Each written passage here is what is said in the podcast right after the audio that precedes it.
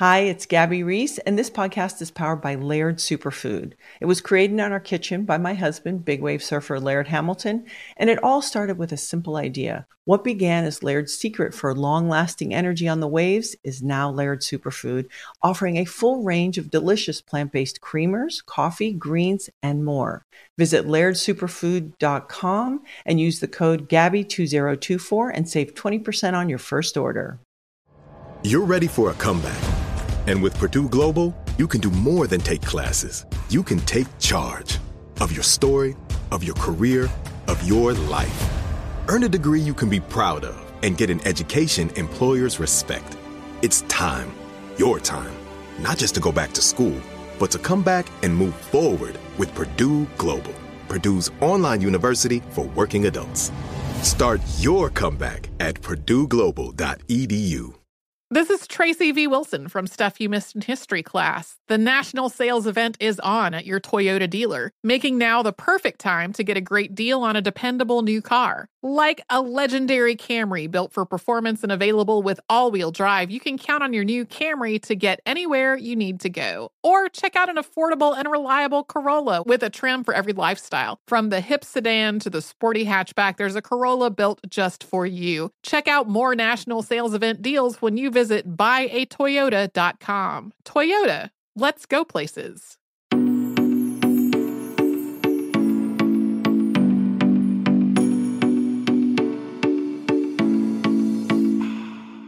Hi, guys, and welcome to a brand new episode of Need Therapy podcast. My name is Kat, and I am the host. Welcome, everybody, and welcome to people who are new. Glad you're here.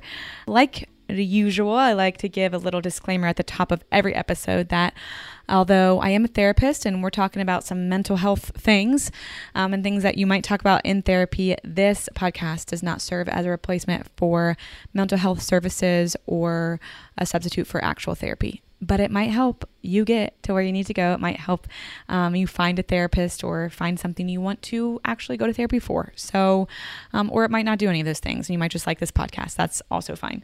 Anyway, now that we have that out of the way, I am pretty excited about. I feel like I say that all the time, which I do because I am excited a lot about the episodes that I put out. But I'm specifically excited about this episode slash episodes because I had my friend Tara Booker here. And I met her, and we talk about this in the episode, so I won't go too long winded into it. But I met her working at a treatment center years ago when I was an intern, and then I, I got a job there. And so I've known her for a really long time. I've known her for almost the entirety of my career as a therapist, and She's pretty good at what she does. She has been on the podcast before. Um, we've talked about spirituality together. We've talked about trauma in general together. We've talked about a couple things. And we started talking about stuff that we could do together more and ways that she could actually help on the podcast more often because she does have one a way with words when it comes to mental health and therapy in general. And also she's an expert expert therapist. Like she's very good. And anyway so she came over to record a couple episodes about a couple different things. And what happened which eventually you'll hear it happen live on the on the podcast um, i think in not this episode but another one is we decided that there is so much in what we're talking about that it actually deserves to be kind of a mini series and what we do in this episode and what we're going to continue to do is we talk about some terms, some that just have to do with mental health and some that are actual clinical terms. We talk about them and we talk about kind of how they've been misconstrued in popular culture and what they really might mean. And it's a way for us to help kind of give you guys more language to describe the experiences that you're going through or having or seeing. So we don't use words that mean one thing for blanket statements or, or experiences that actually mean something else. And so I'm really excited because there's a ton of stuff that we can talk about. And the reason that we're actually going to make this into a series is in the second episode we were actually recording together, I felt like I was like rushing it because I wanted to get through a couple things. And I was like, wait a second, I don't really want to rush this because rushing this is what has got us kind of in this place in, in the first place. This place where we're not really clear on what things mean, but we kind of might know enough. So we're just going to use this word or we're going to um, categorize this as this, or we're not going to care that much about the real meaning of this word because it kind of fits for this. And there's some harm being done to other people, and there's some harm being done, I think, to ourselves because we don't actually know what we're experiencing. So I'm excited because this is really a series about empowering us and giving us more language and more understanding about things that we might be going through or our friends and neighbors might be going through. So, all that to let you know that this is not just the beginning or the only episode I have with Tara. This is actually the beginning of um, many episodes that I am going to be having with her in the next couple of weeks slash month. So I hope you like her because she will be back and she'll be back again. And I just want to say thank you, Tara, for doing this because she does this because she loves actually being helpful, which is really nice coming from a therapist because that's kind of our job is is to be helpful in some way. So thank you for taking the time to do this and thank you for being just like so brilliant at what you you do and having such good language and just a way with explaining and expressing things that I know I can get tripped up with because I get a little bit anxious even on this podcast, even though it's my own. I get anxious kind of talking about certain things because I want to make sure that I'm I'm saying what I mean um, and meaning what I say. And sometimes this stuff is just a little bit tricky and convoluted and and very nuanced. So I hope you like this. Tara, thank you for being here for, and uh, being a part of this and get excited for more conversations like this one with Tara. If you have any questions, concerns, thoughts, feedback, you can send that to me, Catherine at youneedtherapypodcast.com. But for now, I hope you just dive into this episode and learn something because I know that I learned something talking to Tara this day. So here it is my conversation with Tara Booker. All right, guys, welcome back to a new episode of You Need Therapy podcast. I have a, uh, what do we call this? Your third time? Third, maybe fourth time because you've been on some couch talks. I have a repeating guest. You might be my most frequent guest. I can't wait to see what I get for a Like- I haven't thought about that yet, but um, Tara Booker is here, and she is somebody that I met. If you haven't heard the episodes with her before, I, we met. Would this be in 2014? Sounds right. Yeah. So yeah, that's six, seven, eight years ago. Mm-hmm. Okay, so she's also a licensed therapist. Your background is clinical social work, Mhm. which really isn't that different. We literally do the same thing. Many L's. Yeah. So she's here because I want to talk about, and you guys have heard me talk about this kind of stuff before, but now it's nice to like be here with another therapist talking about this and getting her perspective. But we're going to have a couple conversations about some common misconceptions in the mental health world. And like I've discussed before, I think because we have more access to information, which is a great thing, but we have uh, more ways of getting information out, whether that's through social media or podcasts like this one, or there's more people writing books. It's just, eh, we're trying to kind of reduce the stigma that has been connected to mental health, but at the same time, because we're getting more information and it's more, I think, from my perspective, generalized and oversimplified, we get a little confused. And that is, for the most part, nobody's malicious fault. It's just something that happens. And so we're going to talk about a couple different things. Um, and then we're going to actually break this into two parts. So we're going to do two of the things, which might end up being like a lot of like things under the things. and then um, we're just going to give you more information and more language that might help you more accurately understand or describe the things that you've been through or that you see or that your family and friends go through. Let's do it.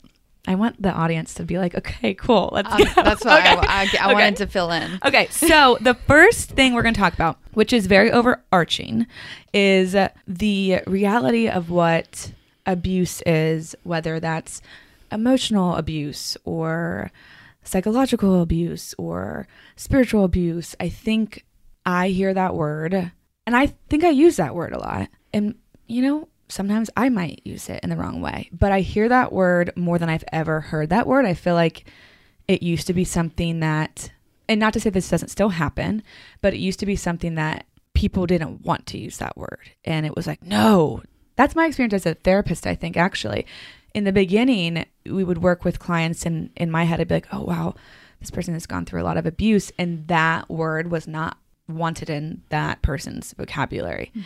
But now I feel like I see, not even just with my clients, it's more just in the world, every other description of not great behavior is abusive. And so I want to hear you and hear your thoughts on how you've seen it kind of like abuse, the word kind of transform in the past couple years. And then we can dive into like, okay, so what's abuse? And then if it's not abuse, what is it? Yeah, it's, I mean, this obviously, we talked about this, but it's such a delicate topic, right? Because I think what happens with all things that we are like undereducated or are neglecting as a culture or are ignoring and not addressing, like mental health has been for a long time in Western society then we do an overcorrection. We like swing to the other end of the pendulum with most mm-hmm. things, right? So it's like whatever rights issues that were, you know, denied. It's like I'm swinging way over here to where, well, specifically, I'm going to talk about mental health. Like we didn't talk about it. It was something that was taboo, stigmatized, a bad thing, or not a real thing, or all the mm-hmm. things that people would use. And then we swing to the other side. People are like, no, it's real. I'm making a stand. And I feel that's similar. Like abuse goes in that category where we didn't talk about abusive things. People in power and people who were oppressed and victimized very neglected in most populations who experience that because they're vulnerable populations they're marginalized populations for the most part you know people of mm-hmm. color women poor po- mm-hmm. impoverished people. So people aren't voicing those people's issues. And so it's like we swing to the other side and say everything you know this is abuse. We're calling it abuse. This is an issue. This is a problem. This is a problem. That's a good way of describing it and painting the picture because I was listening to I talk about this podcast all the time. The Man Enough podcast. I was mm-hmm. listening to the it's actually I think maybe this is in like the intro to their new season or their like episode intro, but they talk about how somebody the whole podcast is about like how to like equality and undefining this like very strange masculine like this is the mm. the whatever. So one of the hosts says like I think women are better and one of the other hosts says, "Well, no, that's still not equality. That's Right. not really what we're fighting for. That's not really what we're working for." Going that okay, so men are now under women does not fix the problem that women feel like they're less than compared to men. And that's kind of like Yeah. the same thing. It's like you're swinging this pendulum and it's like, "Wait a second. We needed to put that kind of in the center. We don't need to be on um, one side or the other." So, where mental health was like taboo, now it's like if you go to therapy, you just better wear a, a sign on your forehead that says "I go to therapy." yeah When like you could, Right. But that doesn't mean that that you have to or you need to. Yeah. And I, I think that is actually a natural part of change. People who get sober, for instance, right? It's like they change their whole world around. I, I can't mm-hmm. do any of these things. I live in this tight box. And then they find their way to a middle as you get better. And like, I think all change has to kind of happen that way where we have to swing really hard Yeah. out of something dysfunctional to kind of get it out of our system Yeah. and to normalize it. And then hopefully this is a conversation because we've been a few years in of like mental health is way more open that we are even as therapists starting to see we need to come back to the middle. And so we can hopefully be a part of like okay, yes, now we're open about it and let's put it in its right place and its right size culturally. So Okay. it's not Which- the wrong way. Yeah. Okay. Listen up if you've been having these conversations with me too about uh, when it comes to like recovery, specifically eating disorder recovery, because there's a lot of confusion with that right now too, because the anti diet culture, all that movement has become very, very loud, where it's also swinging the other way. Mm-hmm. And it's confusing people who are in their own recovery process that then once they get in that for a while and they're like, okay, wait a second, now I don't know if I'm making decisions because I have to be anti diet culture, or if I'm making decisions because I'm listening to my body. And that's the same thing. When you're going through eating disorder recovery, you have to like take out a lot of parts of your life that somebody who is just like moving along with their life who doesn't have a disordered eating or eating disorder doesn't have to do. But once you kind of recalibrate that, then you get to come back into this middle ground. And I think that's the part that we don't talk about is that, okay, we do this extreme thing. Like think about like somebody going to treatment too, whether it's for anything. Mm-hmm. You go to treatment, you are cutting out so many things like socially just like i mean you're not going to work. Like you're do, you're, You're not with your family, so many things out of your life. You aren't supposed to live that way forever. That's right. but you need a period of time where you can like clear up some things so then you can actually reintroduce the parts that you want to reintroduce. So i think this is the same thing of like we're opening up this box that like abuse is something we should talk about. Abuse is something we need to start to recognize because i think uh, for a long time if it wasn't somebody when it comes to physical abuse if it wasn't or any abuse actually mm-hmm. physical abuse was the only real abuse Right. and if somebody wasn't pushing you down a flight of stairs and giving you like broken bones, then like it's not that big of a deal, which is like feels icky in my body to even say that. But now we've kind of opened up this box and now we need to kind of bring it back into that middle ground. Not saying that some of the things people are experiencing aren't bad or harmful, but it might not go into that category of this is abusive behavior. Sure. Yeah, because language does matter. I mean, Yes. it's really all we have. It's ah. like one of our primary methods of like living in the world. So I've- I'm gonna be careful in the way I say this. So I want you guys to hear what I am trying to say. But language does matter, and when we categorize human beings as abusive, we can't really take that back because somebody's heard it. And so, not that I am trying to like victim blame or like protect an abuser Right. by any means, but it always brings me back to that West Elm guy. What was his name? I didn't get too deep into it, but there's this jerk guy. I don't know too much, but like I think he was just being kind of like a, uh, for lack of a better word, douchebag to a lot of people on like dating apps and stuff like mm-hmm. that.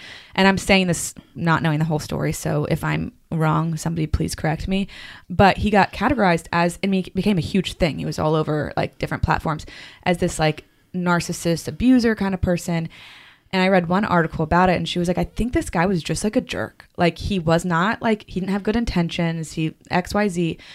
But now he is literally labeled as this person with a personality disorder. Mm-hmm. And that's out there. And mm-hmm. people, Caleb, did I say that? Was that the name I said? I think it was West Elm Caleb was the story.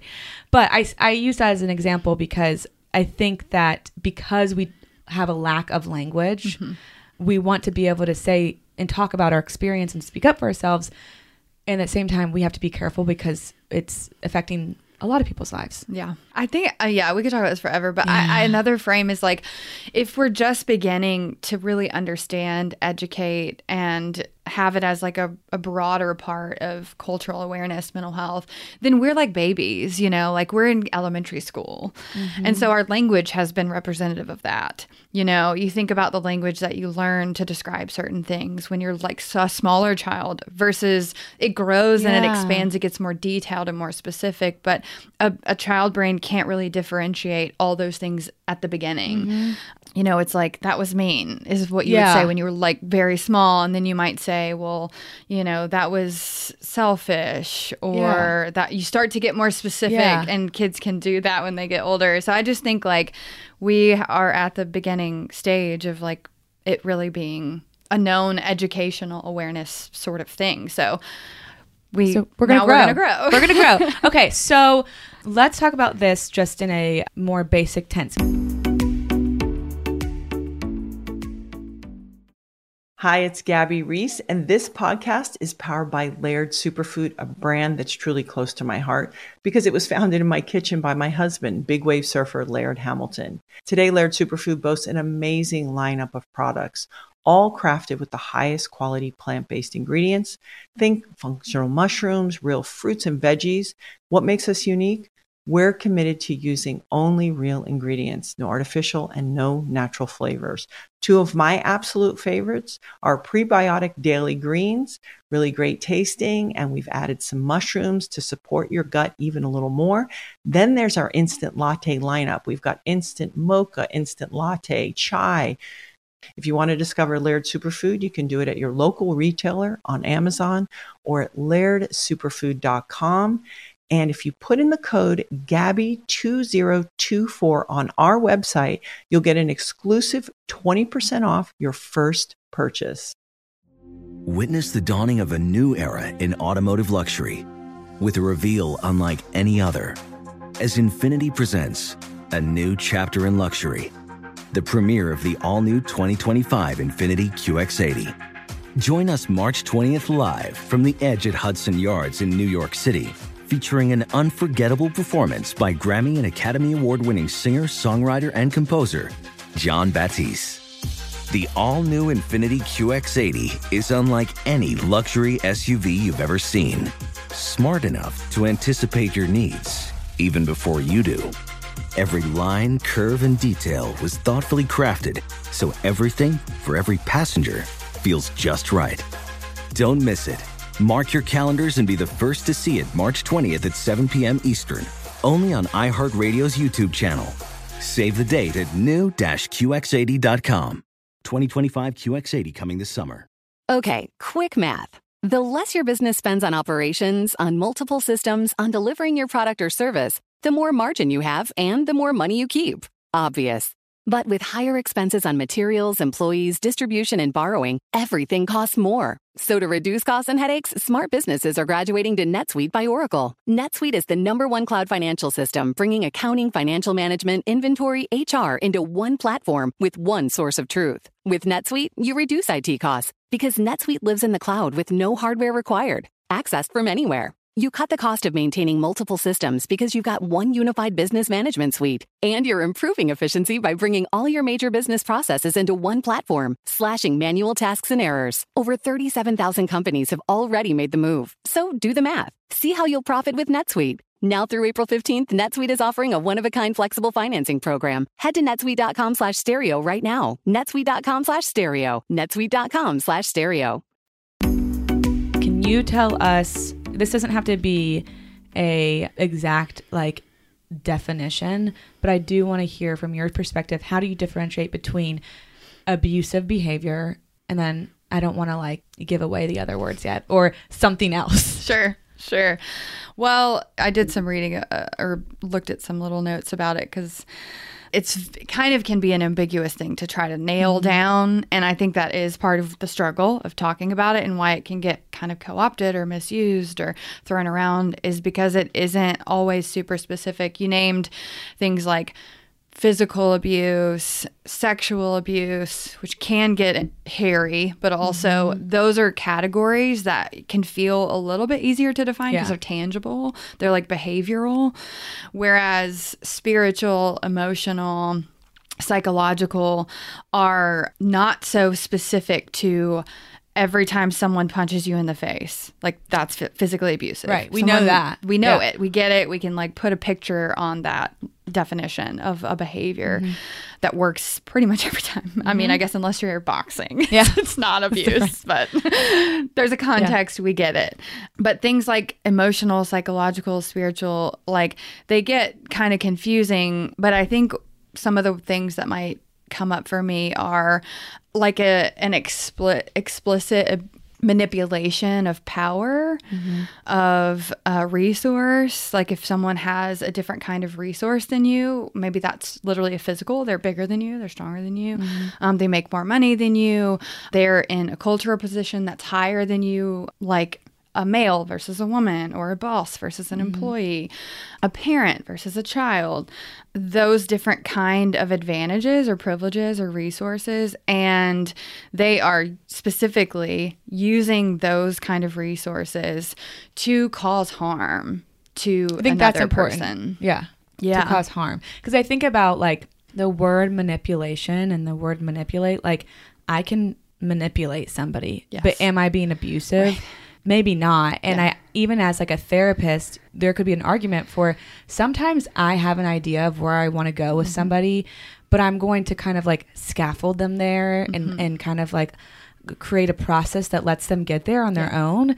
And yeah, would I be manipulating the experience? Sure, because I have a knowledge or an or expertise or something like that. But in no way am I doing that in order to control the person long term, right? So like I'm actually trying to give them more freedom Mm-hmm. and I'm not trying to harm them. I'm trying to help them. So I think that where somebody's coming from is really important. Now, if you're good at manipulating, you can manipulate somebody's experience of being manipulated. so you're right. right. It gets really hairy, but I think it's important to look at like what is the gain of the person who is doing the manipulation. I get no in my own life gain from a client getting to X point. Mm-hmm. Like th- that's that gain is for them mm-hmm. versus if I am in a position of power in a, a church leadership role and I might gain uh, I've never been in this role, but like I might gain a larger following that might lead to money or notoriety, which might lead to more avenues for me to have a certain agenda that I mm-hmm. want. Like think about politically, like um, I might be pushing a certain agenda to get certain things, and those feel very different to me. Yeah. I think about words like abuse are how, like, if we were putting it next to addiction. So people um, misuse and unhe- have unhealthy relationships with substances or with food or right but people are very very cautious to call those things an addiction unless they are really high level disruptive to their lives. Hmm. So i think even abuse you would want to look at the consequences of eh, the abuse that's happening to you what's happened you know what are the impacts on my life? Am i literally not pursuing things that are mm-hmm. good for me or healthy for me? Am i isolated from my community from my friends from my family? Have i abandoned jobs and don't have my own financial kind of independence or security? Am i becoming depressed mm-hmm. you know? Have i needed to seek mental health treatment or medication or so i think you can look at like the severity of the impact on the person who's being abused Yeah. and that would really start to qualify this is abuse You know what? I like that descriptor because I think a lot of people don't want to classify their behaviors when it comes to substances like that as mm-hmm. abuse at all. And so they might say, like, oh, no, that's not abuse. But then, like, wait a second, it is affecting XYZ. Yeah, I just like the way that that is actually giving you more, what's the word? Responsibility. Yeah. That's the Yeah. difference, right? And this is where, again, with all sensitivity, but we're humans and it might feel a little bit easier to name a person as abusive instead of my relationship with a substance abusive because then who's the culprit? Oh, my God. This yes. other person feels like the culprit Yeah. instead of me and Well, I'm the only one who can change my relationship with a substance, you know, Yeah. like that's not a living, breathing thing. So it feels a lot harder to reckon with that. Yeah, that's yeah, that's a whole Which is what you're conversation around about, re- Yeah, responsibility. responsibility, and we've even talked about having a conversation on here about just like being a victim, and Mm-hmm. like I think that I'm not gonna we're not gonna go down this rabbit hole, but I have to say this because it's just on my head and I can't not. We think that we don't want to be victims, and I think depending everybody has their own experience, but there is also this large experience of we don't want to be called victims, but it actually feels nice in certain situations to play a victim role because the responsibility is then taken away from us. Mm-hmm. I say that with many grains of salt because mm-hmm. a lot of people do become victims and they don't choose that at all. And it's actually really hard for some people to acknowledge that they've been a victim of something. But it's interesting of like what kind of victimhood do we want? I don't want to be a victim of XYZ, but I will play this role of a victim all day mm-hmm. long in my mm-hmm. life. So that's a whole nother podcast, but it goes with responsibility. Sure. So, okay. If we're now identifying that there's more to it mm-hmm. than just this is not good, so now it's abuse, or this is manipulative, so now it's abuse. Lying, that's Okay. abusive. Right. We just go, we pocket them all in Making a one. critical remark to me, that's abusive. Abu- like we can't go that far in generalization.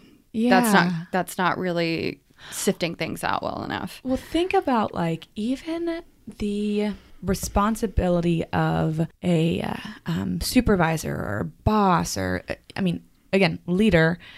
There still needs to be an ability to have critical conversations or rather conversations with criticism in them. We need to be able to give feedback. We need to be able to express, hey, this was not right. This is not okay. And we need to be able to receive that as the people that might have a, a leader above us. But a lot of times I think and maybe it is twofold. It has to do with us not being properly trained on how to give feedback mm-hmm. and also trained on how to receive feedback. Because Absolutely. feedback, a lot of times, if it is like criticism of some sort, which is doesn't mean it's bad, it feels icky. At least it does to me. And if I can disregard somebody's critical feedback of me by the way that they gave it to me and say that was manipulative or abusive or whatever, again, it takes the responsibility for me to actually look at my behavior and, and my work. And I'm just like, oh, I get to disregard that. That's not to say that the person gave the criticism to you well. So there's other ways to say, hey, my boss might not be abusive, but maybe he was this, or maybe she was this, or maybe the way she gave me the, the feedback was this. Mm-hmm. And so I want to kind of talk about the other ways we can Yeah. talk about that. And let's say you have a relationship, and it can be any kind of relationship, romantic, any kind of family, Family. relationship, a boss, and those relationships maybe are super unhealthy. Mm-hmm.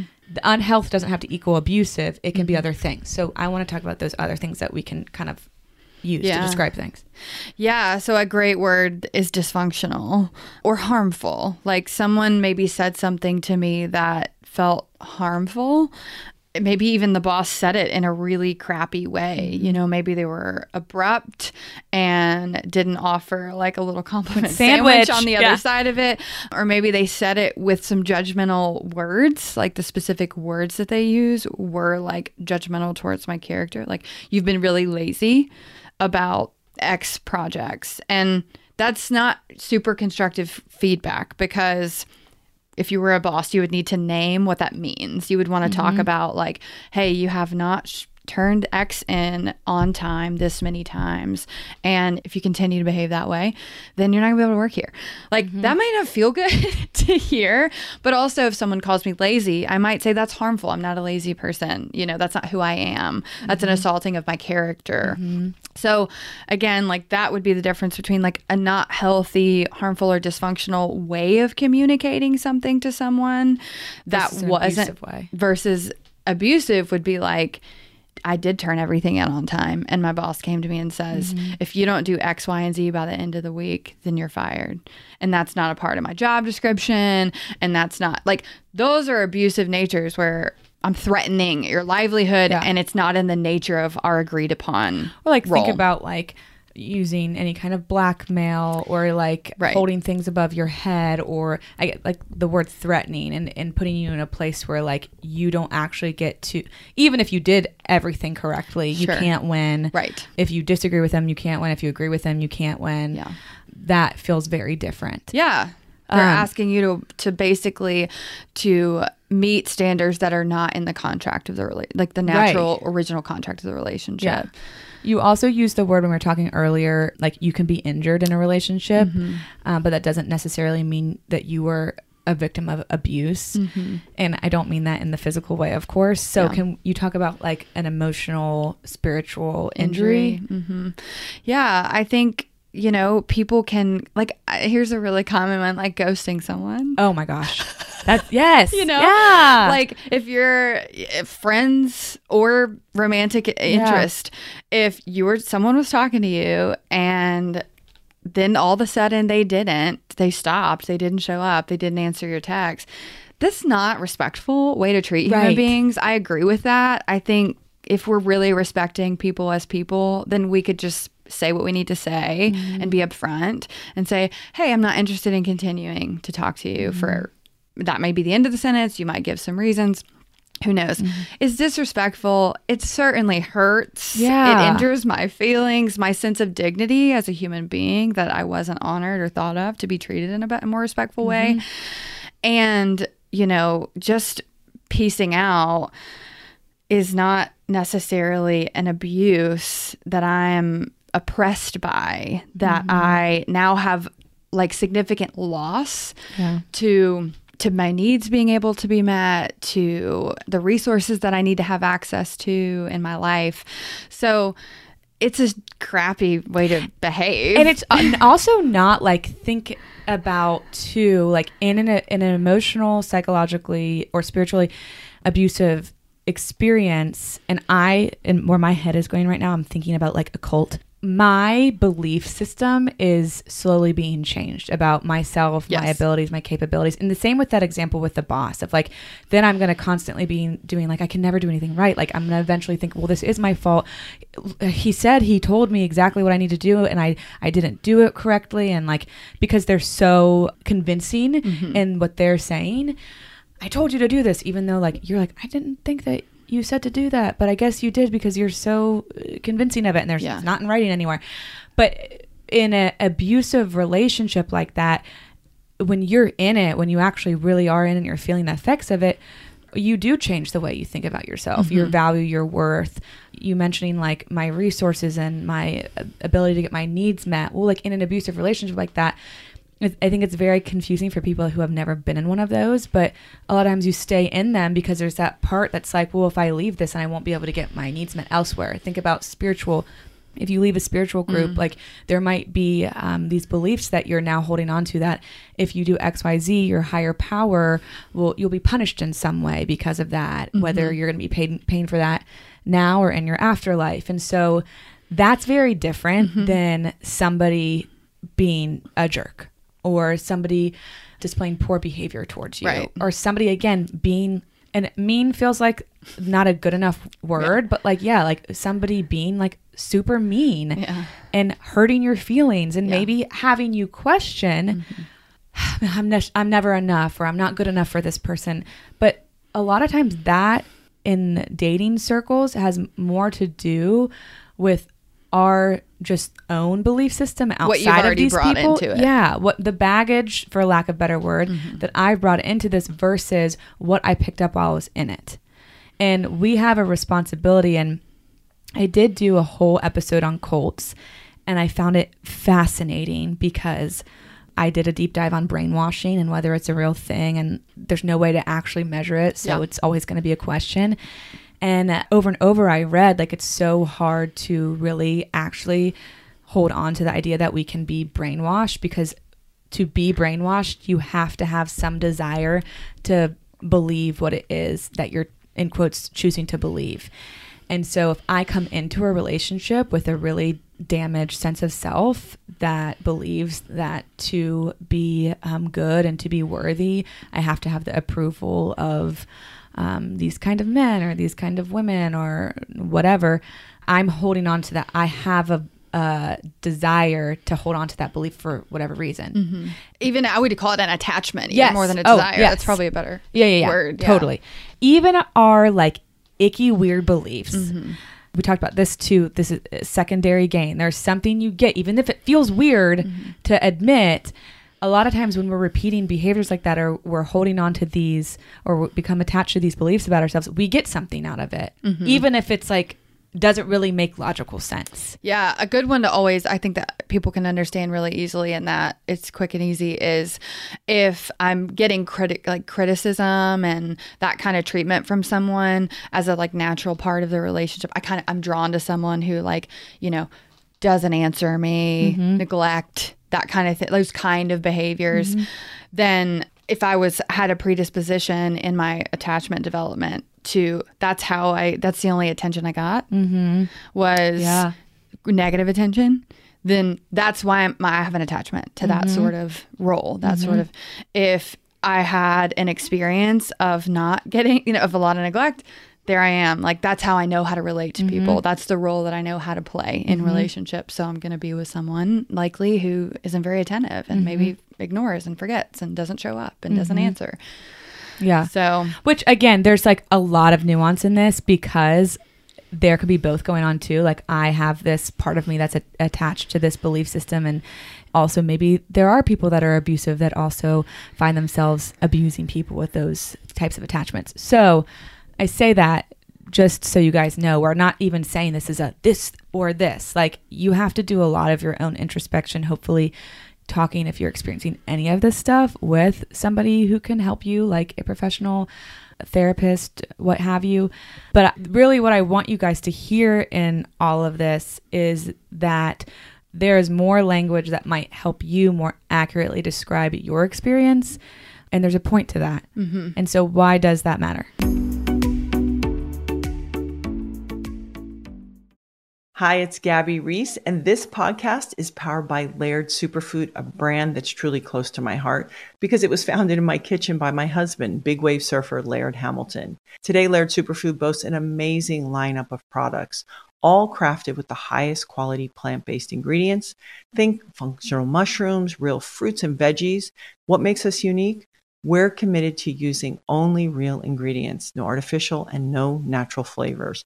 Two of my absolute favorites are prebiotic daily greens, really great tasting, and we've added some mushrooms to support your gut even a little more. Then there's our instant latte lineup. We've got instant mocha, instant latte, chai. If you want to discover Laird Superfood, you can do it at your local retailer on Amazon or at lairdsuperfood.com. And if you put in the code GABBY2024 on our website, you'll get an exclusive 20% off your first purchase. Witness the dawning of a new era in automotive luxury with a reveal unlike any other as Infiniti presents a new chapter in luxury, the premiere of the all new 2025 Infiniti QX80. Join us March 20th live from the edge at Hudson Yards in New York City featuring an unforgettable performance by Grammy and Academy Award winning singer, songwriter, and composer, Jon Batiste. The all new Infiniti QX80 is unlike any luxury SUV you've ever seen. Smart enough to anticipate your needs, even before you do. Every line, curve, and detail was thoughtfully crafted so everything for every passenger feels just right. Don't miss it. Mark your calendars and be the first to see it March 20th at 7 p.m. Eastern, only on iHeartRadio's YouTube channel. Save the date at new-QX80.com. 2025 QX80 coming this summer.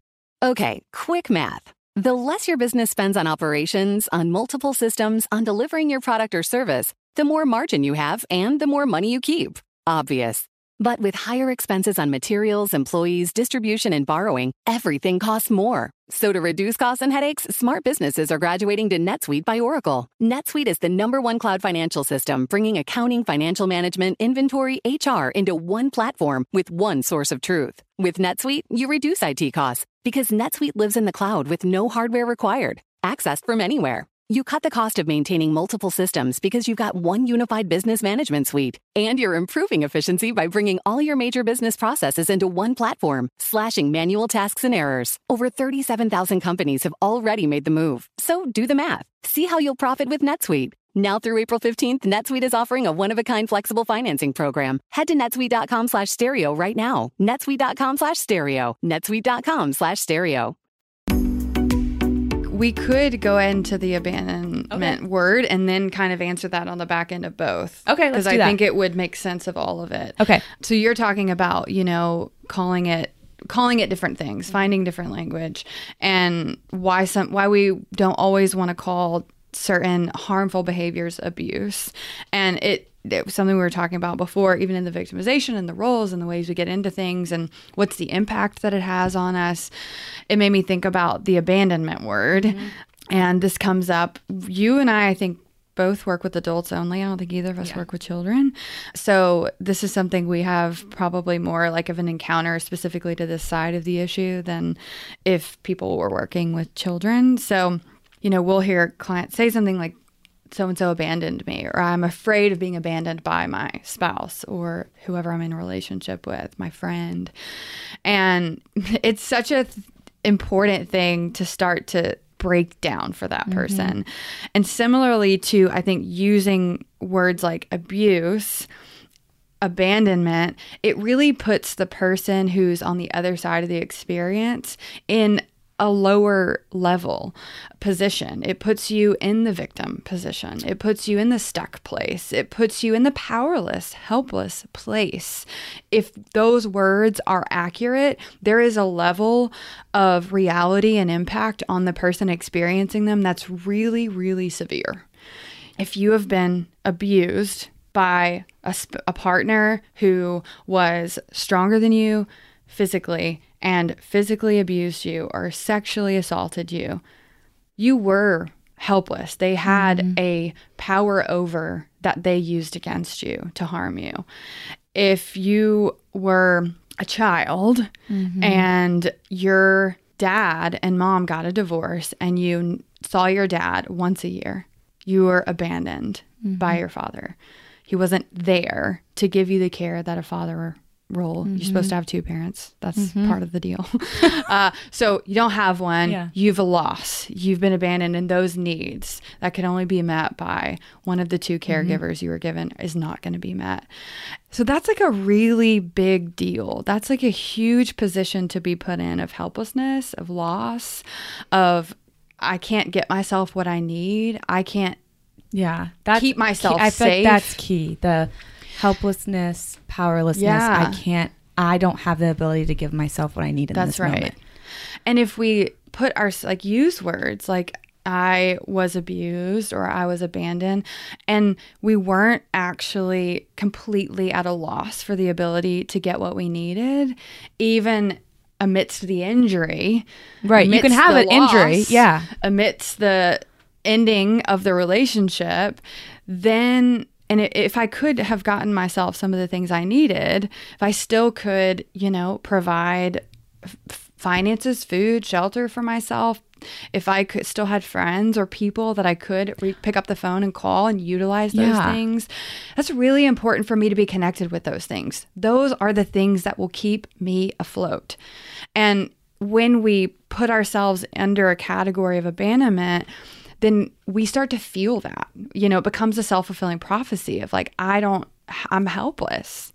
I can't care for myself because I was dependent upon this person to do that. It, it creates a story of powerlessness and Yes. helplessness when really you actually do have the ability to offer yourself or find it in some way what you need.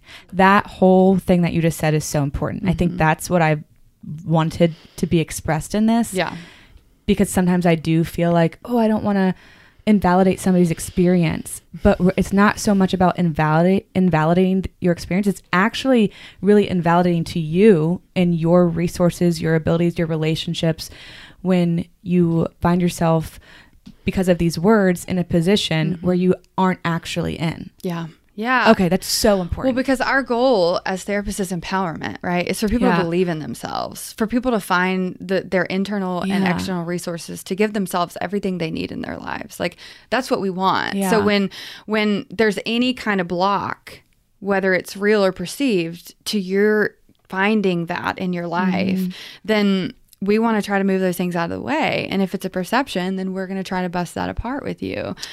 So you can be left Yeah. in a relationship, For and that can hurt so bad. That can be a, such a big injury and loss to you, and it does not leave you helpless. Yeah. it might feel that way, Yeah, right? Absolutely. You get yeah, feelings are Yeah. feelings, Feelings are not facts.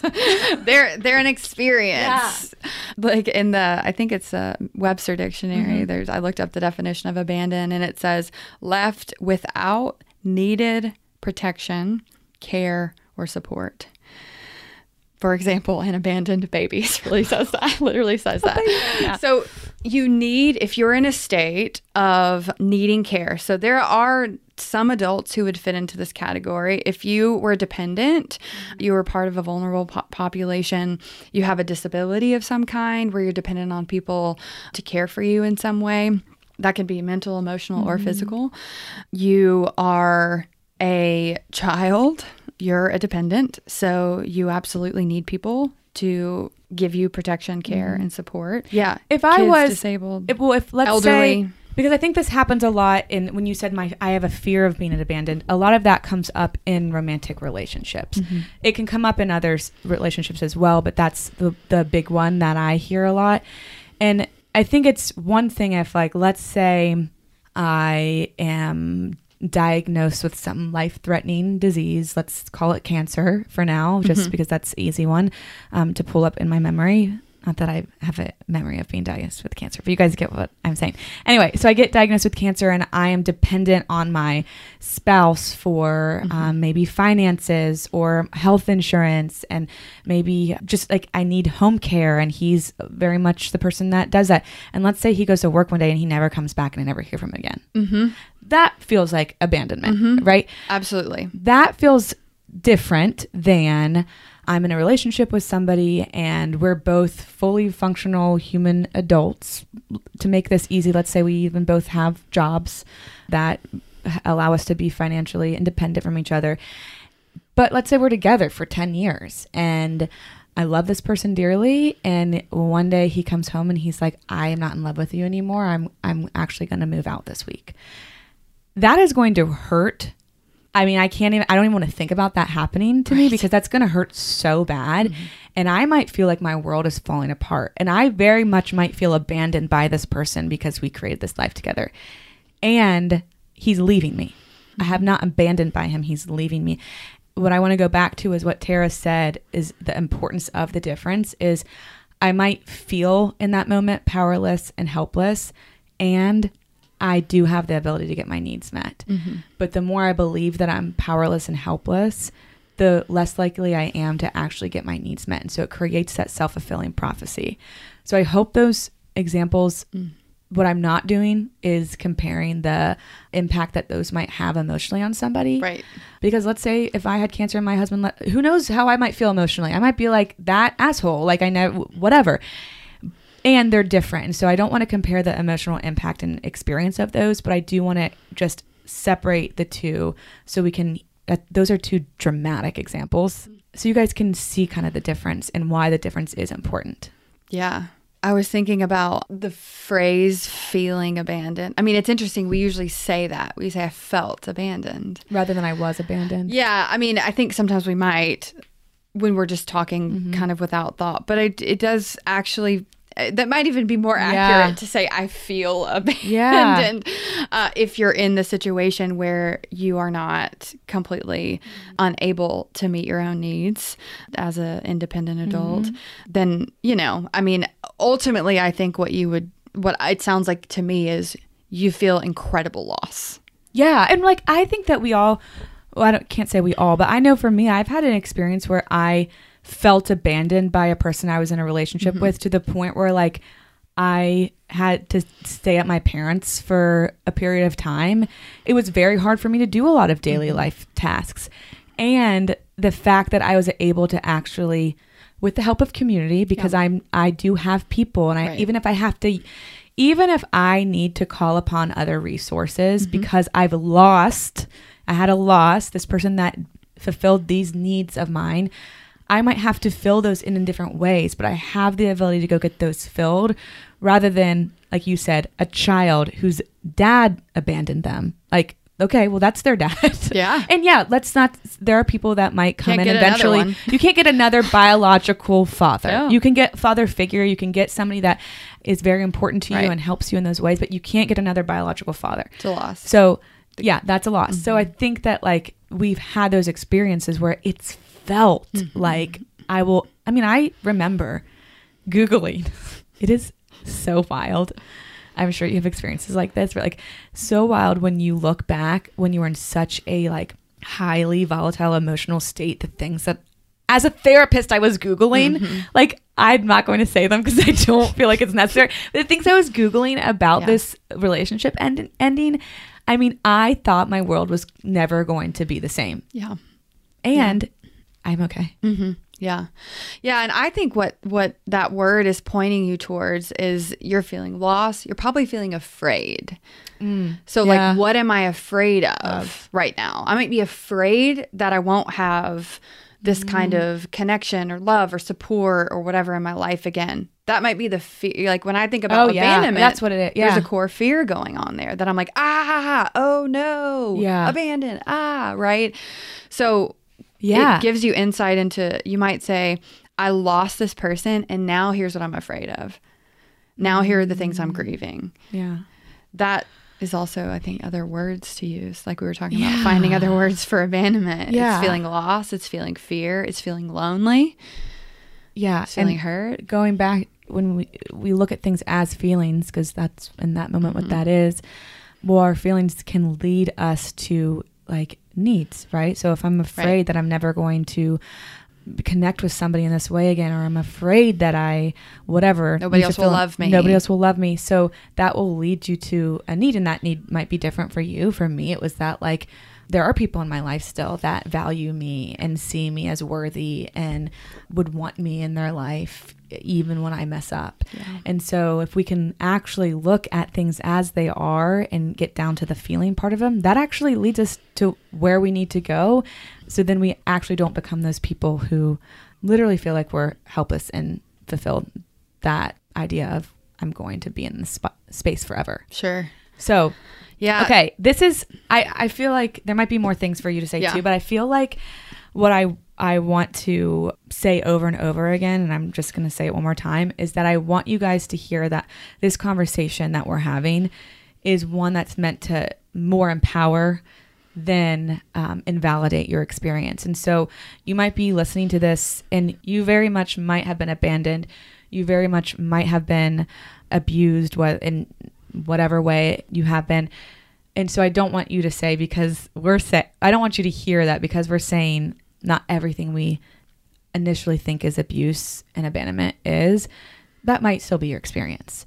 We're just trying to help give more language so you guys can accurately look at and, and your own experience and get what you mm-hmm. need. Anything else you want to say here? This was very helpful for me personally. I think it's great. I was thinking about like some of the ambigu- ambiguous abandonment sort of places, Yeah. like because when we say like dependent and have the capability to get your own needs met, that can get a little. You can Yeah. get it can get hairy.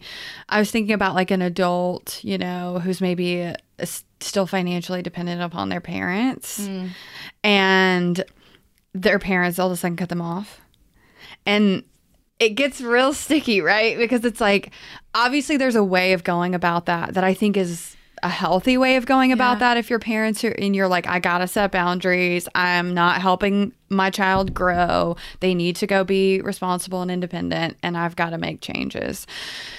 There's a way to go about that. I think that would be Yeah. most appropriate.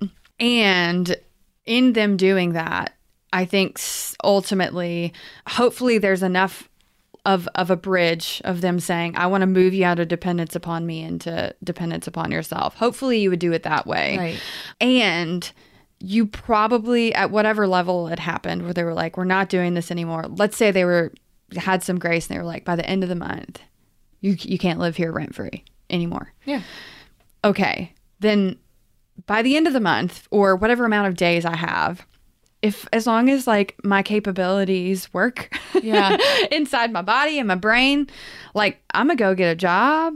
It might not be the job you really want to go get. Absolutely. Okay, so I'm glad you said that's actually really helpful for everybody because when you said that, my initial thought was a lot of times when there is somebody who's struggling with addiction of any kind, there is a cutoff. Mm-hmm. And very often I've mm-hmm. experienced with families and clients and friends where that cutoff was the thing that actually really helped them Sure.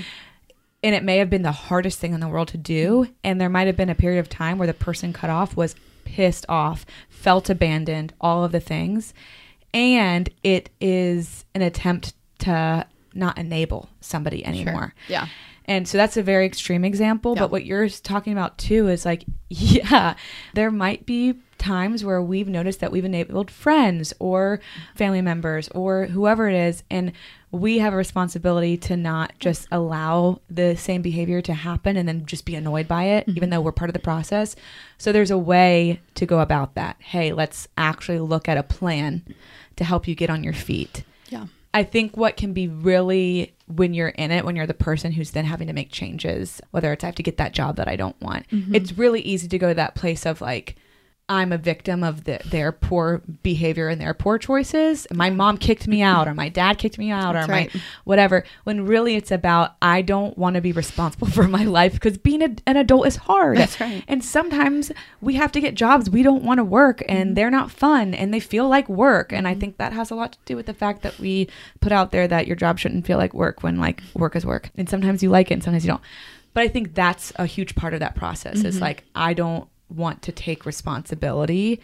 And also with that, because everything is nuanced, when you're you've lived this life of parents doing everything for you and all of a sudden they're like, We're gonna make a plan, that's jolting That's right. like you kind of set me up for this Yeah. right and Yeah. There's responsibility on both ends. There are. There, there is. I, I think that that's real. That doesn't mean, yeah, just because it isn't abandonment and you don't have resources that you need to now tap into that you haven't Yeah. been, it doesn't mean that they don't have some culpability in getting the all the build up to that point. 100%. So, you know, people are doing their best hopefully when they want to correct it, they can do it Mm-hmm. with some of that awareness. And if they can't, then your life is up to you. Like Yeah, yes, getting yeah. your needs met is like if someone else is this is the problem with being in a dependent situation, if you have the resources not to do that in life, it leaves you vulnerable.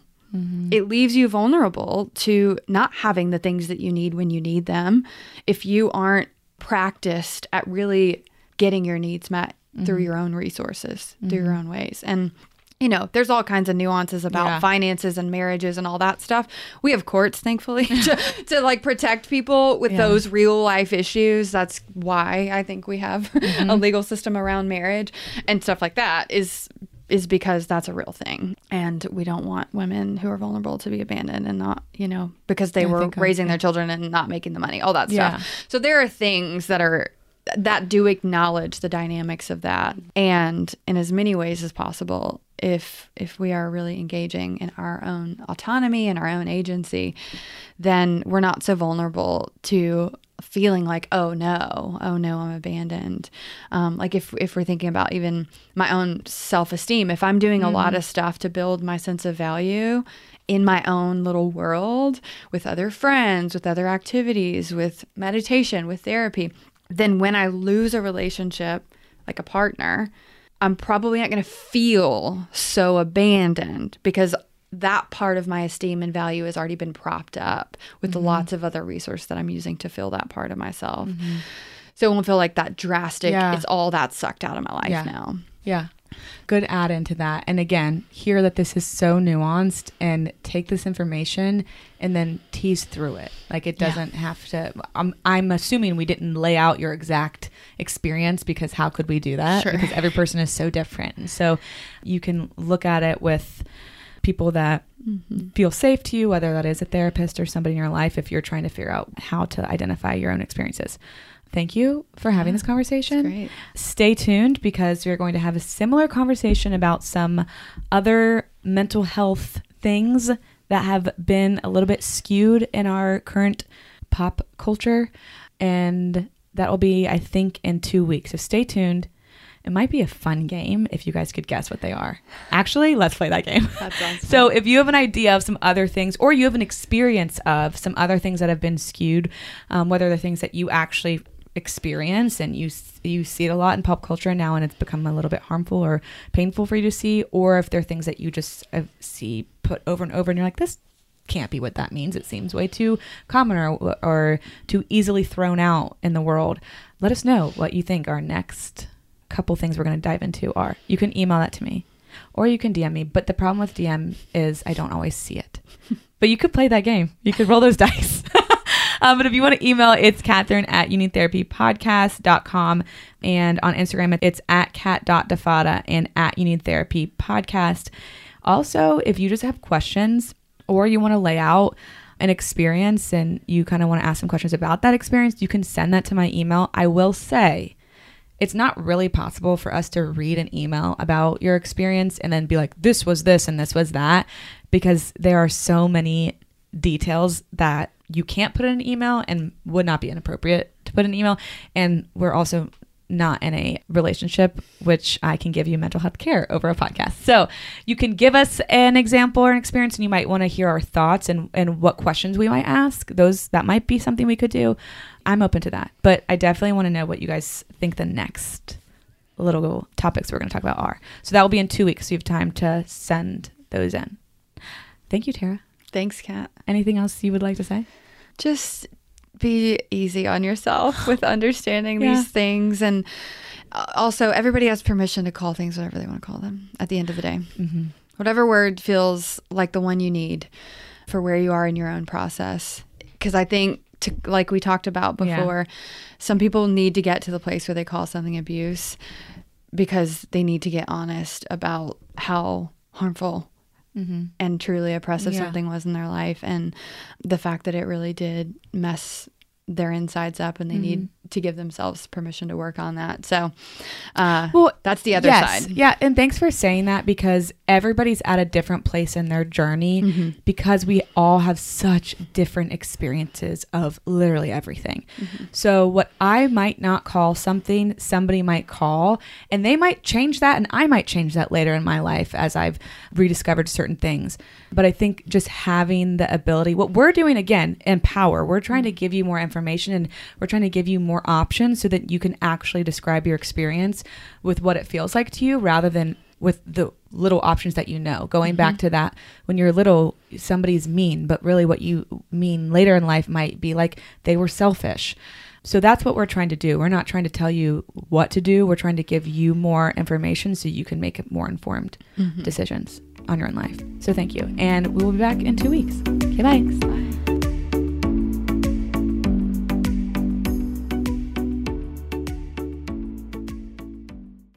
Ready to celebrate International Women's Day? M&M's and iHeart present Women Take the Mic, sharing empowering stories of women supporting and celebrating each other. And of course, there is a smooth and creamy companion for your listening pleasure, peanut butter M&Ms, because they're just another way to help treat yourself in situations where you deserve a little added delight, like listening to your favorite podcast. So savor the deliciousness of peanut butter M&Ms and spread some positivity. From breaking glass ceilings to dominating in sports and entertainment, women truly are unstoppable. This is Amy Brown from Four Things with Amy Brown. Today, Healthier is happening at CVS Health in more ways than you've ever seen.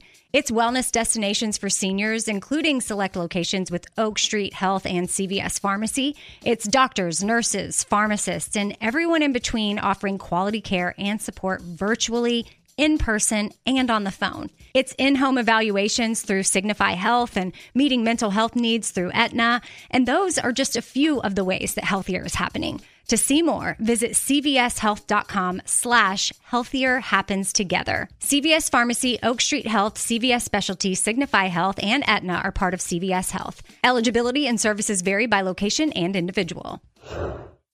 This is Tracy V. Wilson from Stuff You Missed in History class. The national sales event is on at your Toyota dealer, making now the perfect time to get a great deal on a dependable new car. Like a legendary Camry built for performance and available with all wheel drive, you can count on your new Camry to get anywhere you need to go. Or check out an affordable and reliable Corolla with a trim for every lifestyle. From the hip sedan to the sporty hatchback, there's a Corolla built just for you. Check out more national sales event deals when you visit buyatoyota.com. Toyota, let's go places.